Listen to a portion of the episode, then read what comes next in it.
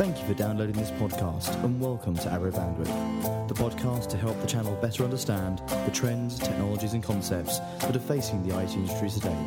I'm your host, David Fern, and we hope you enjoy this Arrow production. And please subscribe. Thanks.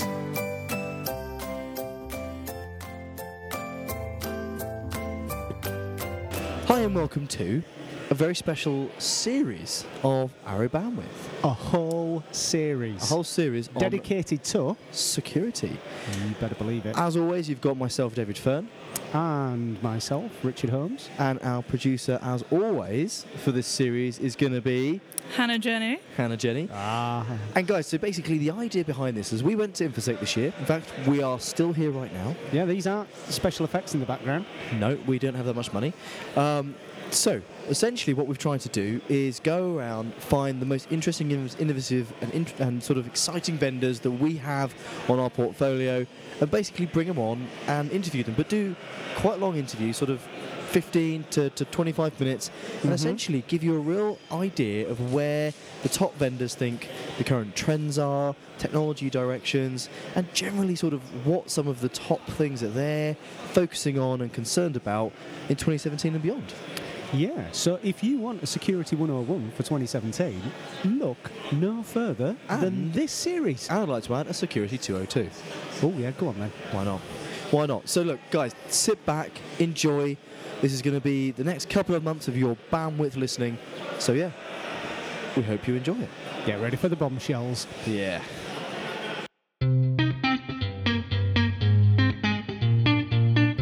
To kickstart our security series, David is joined by Ronan Leonard from Irish Tech News. Enjoy! I think the first question, really, from our perspective, is sort of what are you actually seeing as the trends? I mean, specifically, you know, in, in your your sector, what what trends are you seeing? What are you seeing going on in in the industry? Um, and uh, one of the things we've sort of we've heard a lot about over the last sort of couple of uh, episodes we've put together is, is is trends both strategically. So, what the sort of strategic direction that the company's taking uh, around security? Is it you know cloud? Is it GDPR? Is it a combination of both? Is it or and then also what are the more tactical sort of um, challenges and, and trends around sort of dealing with you know the, the latest greatest sort of threats that have come about, like WannaCry, and, and how do you, how are you seeing both being combined, or are you not seeing both being combined, really?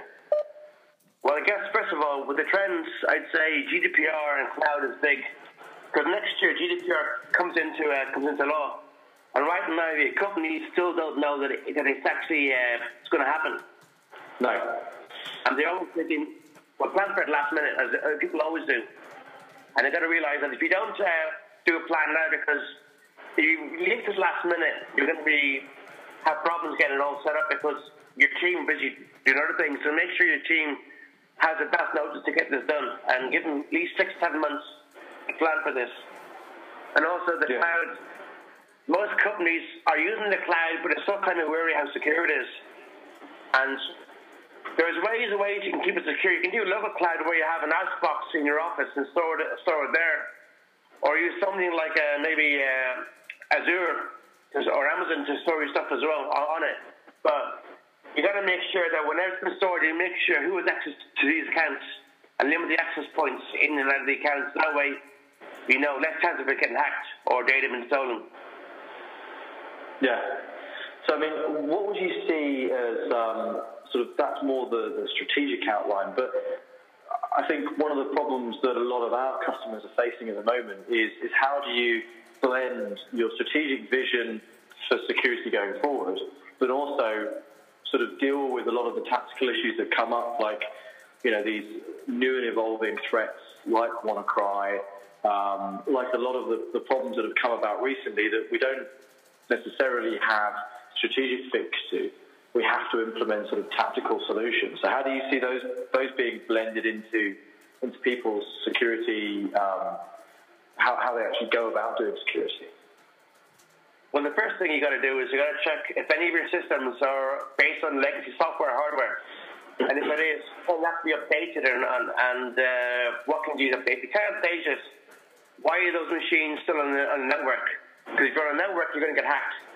So you've got to make sure that if you use no legacy software and it can't be replaced, you want to see can you, can you run it in the virtual machine, or else you, you take it offline and use the machine locally, only one user at a time. Because that's the biggest problem is companies are, are like, with WannaCry, the biggest problem was companies were using old versions of Office, of Office, mainly Outlook and all that, and they were using that. And that's how they were getting in, because uh, they're able to find the leaks in the system and get in via that. Now, if you can find a way of basically upgrading to a new version of Office or using an Office in a virtual environment, virtual machine, it's going to be more secure. But people at the moment, they're not thinking that. They're just thinking basically the cost of money for doing this. They got software that's going for 10 years. Why would they go and change it? Well, it works for us fine. My view is it works fine. The problem is, in the long term, it will cost you more money to get it, to get a hack. Because if you get a hack, and clients find out, they're going to leave you. You're going to get sued for losing data. So my view is see what you can do to change this by either, as I said before, using a virtual machine, using a new version of the software, or making sure the machines you're using with those software hardware isn't online on your network. So you say sort of patching is critical, making sure that you've got the latest and greatest sort of security um, fixes in place. Yeah. And if you haven't, like, for example, a lot of guys I've heard were hacked for WannaCry were using the Windows XP which has no longer been supported. So my view is, why are you still using that? That should be, when you use that, you can use that in a virtual machine instead, and it's that's hack proof.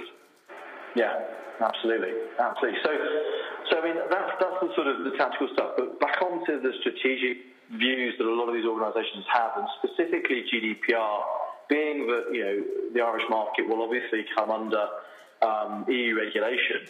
Yeah, how um, I mean, we've had a real mix um, response from the organisations we've we've spoken to and that we've worked with around GDPR and, and sort of how they're um, how they're going about preparing for it. How are you seeing um, the preparation for GDPR for the GDPR regulation next year?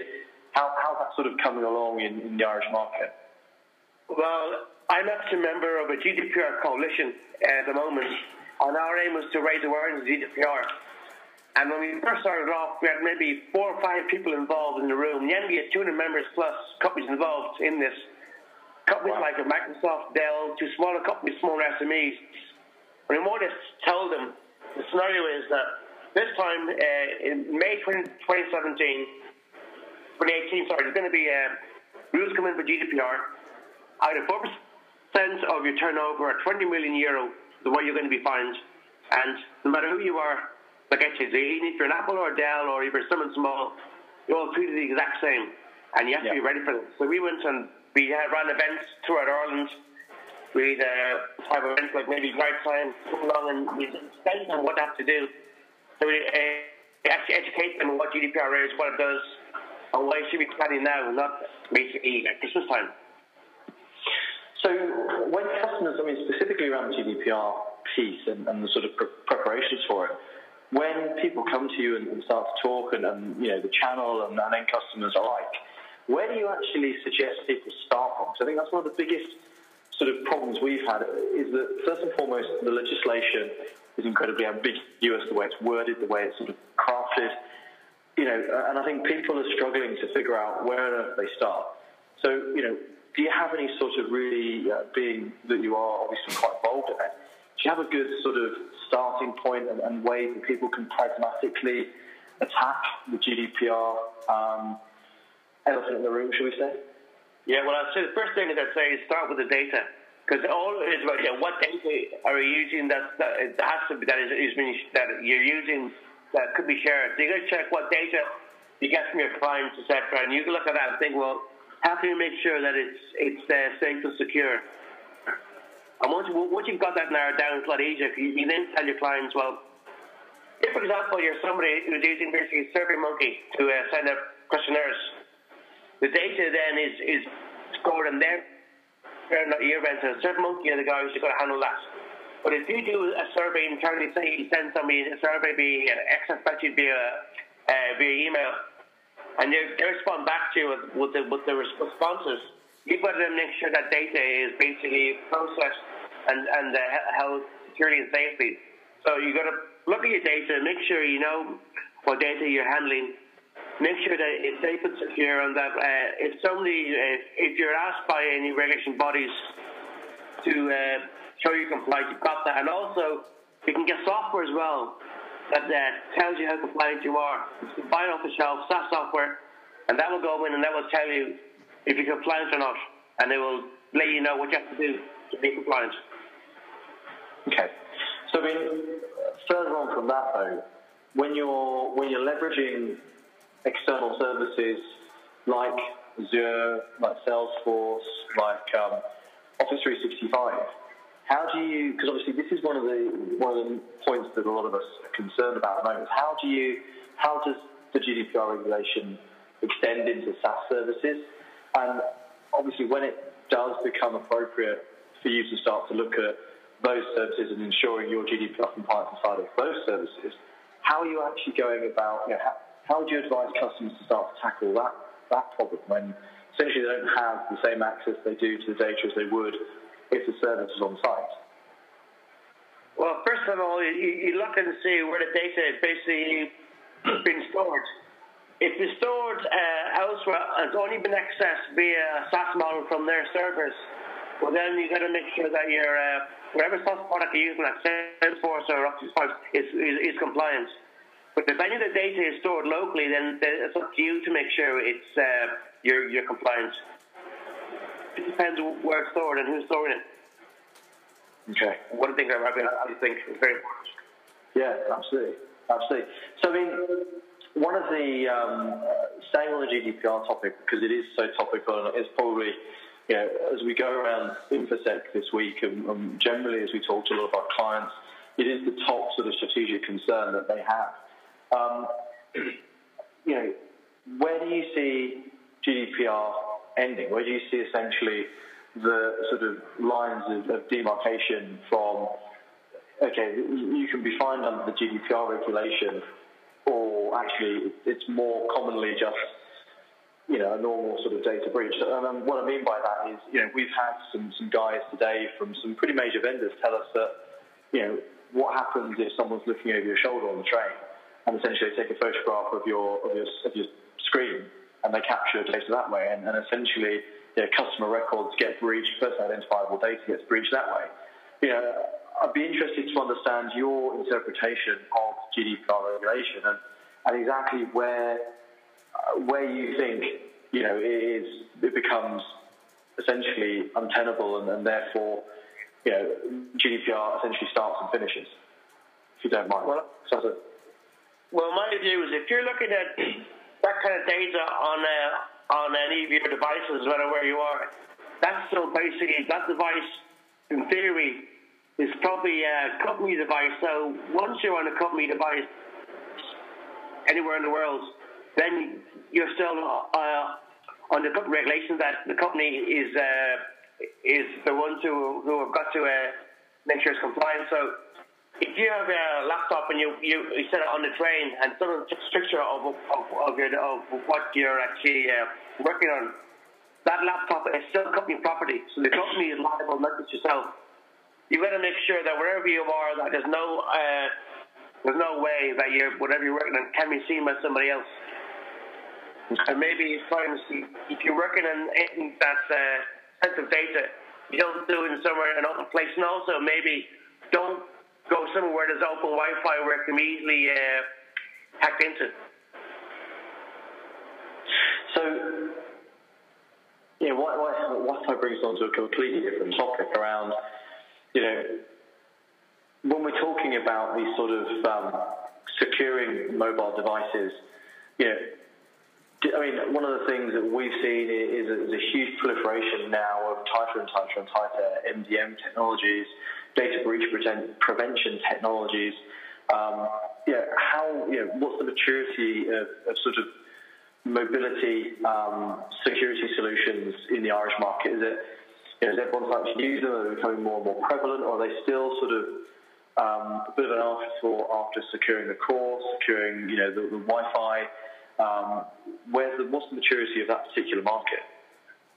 it's still growing slowly because people aren't fully aware of this yet, and people should be more more uh, moving towards if you're somewhere using the VPN to basically make sure your Wi-Fi isn't uh, your traffic isn't isn't an access. Because the moment you get scenarios where you can create a fake base station, and if you're in a say Starbucks and you're you're actually uh, actual Wi-Fi there, somebody can, can create a fake a fake uh, Starbucks Wi-Fi account and once you access it to that, they can take over and control all data that's coming in on, on your your, uh, your device, be it a tablet, a phone, or a, or a laptop.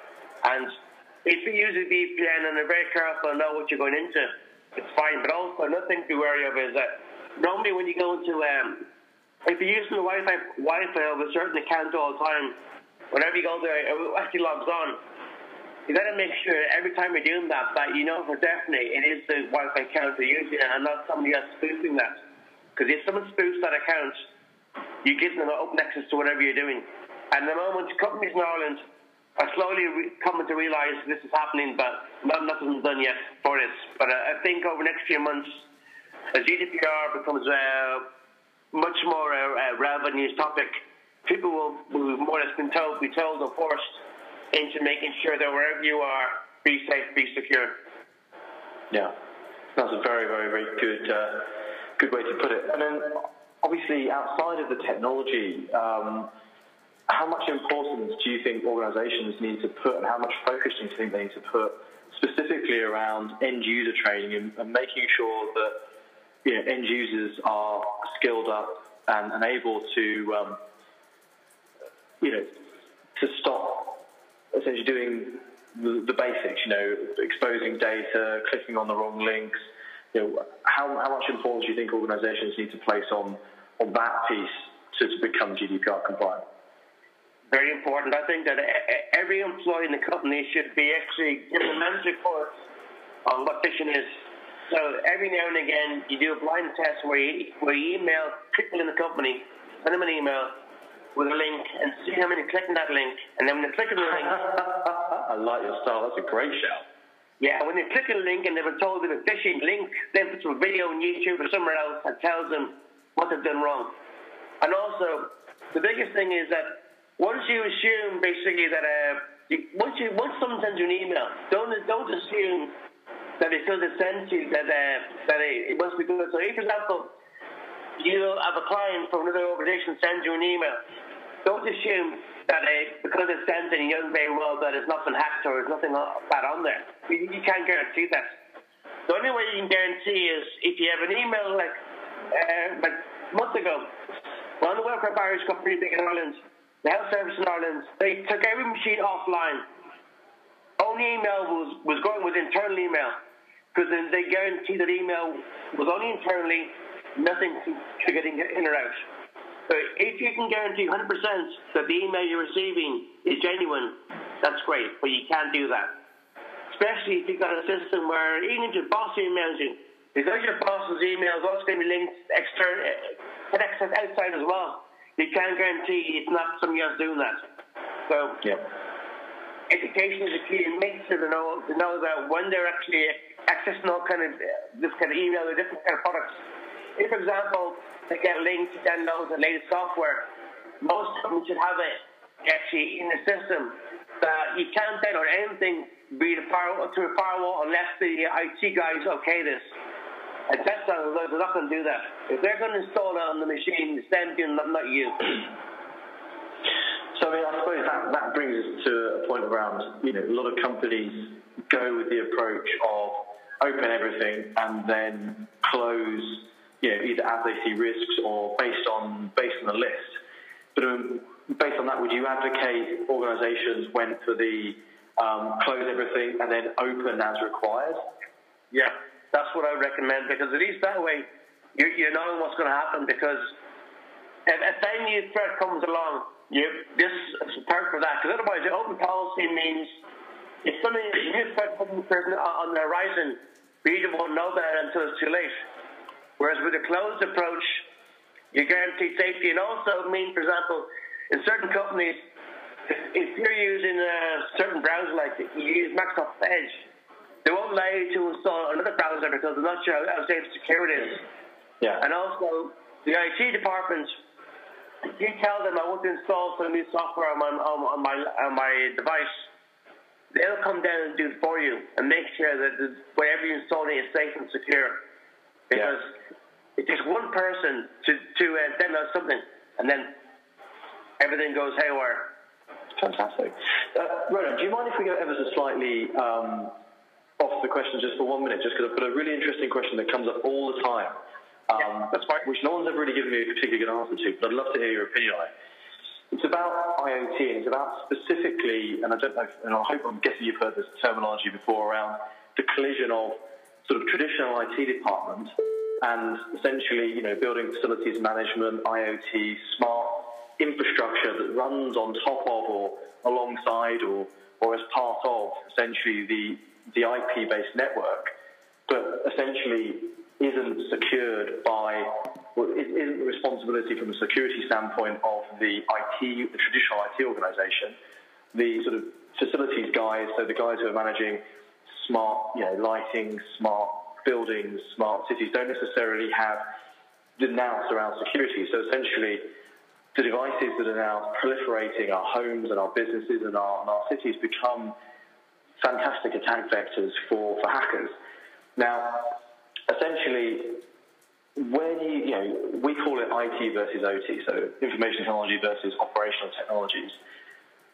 You know, do you see any move towards any organisations starting to, to, to come about this? And, and if so, what have you seen and, and how are you seeing this combated? Because this is, a, this is a big problem that a lot of people, you know, alongside GDPR and things, are starting to really find is actually a genuine threat in their networks. Well, at the moment, uh, I've seen uh, as IoT becomes more prevalent, people are, are accepting IoT into their homes, and they're not realizing that the devices I have have got the full password of probably zero zero zero zero. Absolutely. And once you've accessed even a smart toaster or a smart coffee maker, once you've accessed that, anything else in your home is open game. So they then access that. The next thing to go for your router anything else, your laptop, your uh, tablets, if you got Amazon Alexa in your in your in your home or anything else like that, they'll go for that, and then your home kit, and then it access basically your home heating, heating suppliers and all different things. They can actually go in and maybe change uh, your heating requirements, so you might get a heavy bill or turn off totally, so you might freeze. Different things they can do, and people have got to realise that uh, IoT can be good provided you know how it's been used and provided you know that when you get the device, oh, always change the password. Don't keep the default. Like years ago with your voicemail on your phone, most guys kept it zero zero zero zero, not knowing that what, what damage you could do by having that. So with this, you got to go in and tell them, educate them what devices you are in your house, how many of them are IoT devices, and what they can do. And also, if you're a business, for example, like for example, a few years ago, when the uh, when when Stuxnet attacked the, uh, the Iranian nuclear power plants, what it did then was pretty devastating. If that was to come into some like UK or, or uh, anywhere in the world, like a power, uh, power center, like a one of the electricity, and go in there and shut it down or make it overload, that's dangerous as well, and that could happen just as easy. So no matter what, you got to make sure that home users and, and the mainstream office user, big users are aware that nothing's safe, and IoT sadly is the next uh, uh, way of hacking things. Yeah. Yeah, I mean, so for us, you know, being Arrow, being who we are, and obviously having a huge IoT business, I think it's, it's ever more prevalent for us. Yeah, I think we really, really want to take a, a leadership role in obviously being, being able to bring together those two parts of the business. It's fascinating to get your opinion on it. Um, lastly, because I appreciate we're, we're running out of time, and I hope I can get one more question in, but it's one of the other strategic imperatives that we've found lots of our customers and lots of our vendors talking about, both at InfoSec, but also um, in the wider sort of uh, general engagements that we have with them, which is around, you know, that taking, you know, essentially on-prem security that's sat inside of a, a nice metal box in a data center and essentially stretching that out and, essentially moving to, first and foremost, a software-defined network and a software-defined security strategy and then essentially stretching that out into the hybrid and, and the public cloud. You know, what, how would you how would you describe a the maturity of, of that market in the Irish market, and secondly, sort of where are you seeing organisations um, take that technology and, and, and essentially deploy that in that way? Well, I guess the moment this market is is uh, slowly uh, growing and growing because as we more so adopt the cloud, we're more than seeing that the cloud is here to stay, and uh, especially hybrid cloud now, because hybrid cloud is something that has been more has been used a, a lot more now. Because when you get a hybrid cloud, people are more reassured because it's not pure cloud. So they think, okay, I can have something float over uh, how my data is stored and what my software is doing. And uh, the moment they, they, they feel that they have some control over what they're doing, they feel more reassured. But also, I, I guess with the hybrids, I, I just becoming more prevalent. People are going to be, be more aware that when a, when a new trend uh, becomes more popular and, and used a lot more, that's going to be the next biggest thing that's going to be uh, going to be a, a, a security threat. For example, at the moment, when you have somebody that people are using, for example, uh, but they're using basically uh, Microsoft uh, products as a, for hybrid stuff. People, as more people use that, the more chances are it's going to be hacked because there's a wider audience base. You know, hackers will always go for something that's been used by that people. They won't waste time on going for something that's percent of the market. That gets nothing. They go for the wider market, the biggest market share. That's where they're going to make the biggest gains. Okay. Ronan, thank you very, very much for your time. I really appreciate it.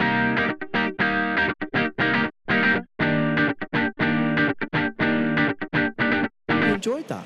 I did. Don't forget, this is part of a series. There will be one next week. Um, if you want to join the conversation, please, please do so at hashtag arrowbandwidth on Twitter. And don't forget to check out the show notes, where there's loads of really important resources and, uh, and generally sort of part of the conversation. You find that at the uh, Arrow Hub. You will indeed. You will indeed. And guys, look, if you've enjoyed this, please subscribe. We cover loads of topics. We've got tons of back catalogue. It's a great opportunity to learn and get educated. So please do listen. And uh, yeah, come back next week. Come back, subscribe, catch up. Thank you very much. Have a good week. Bye.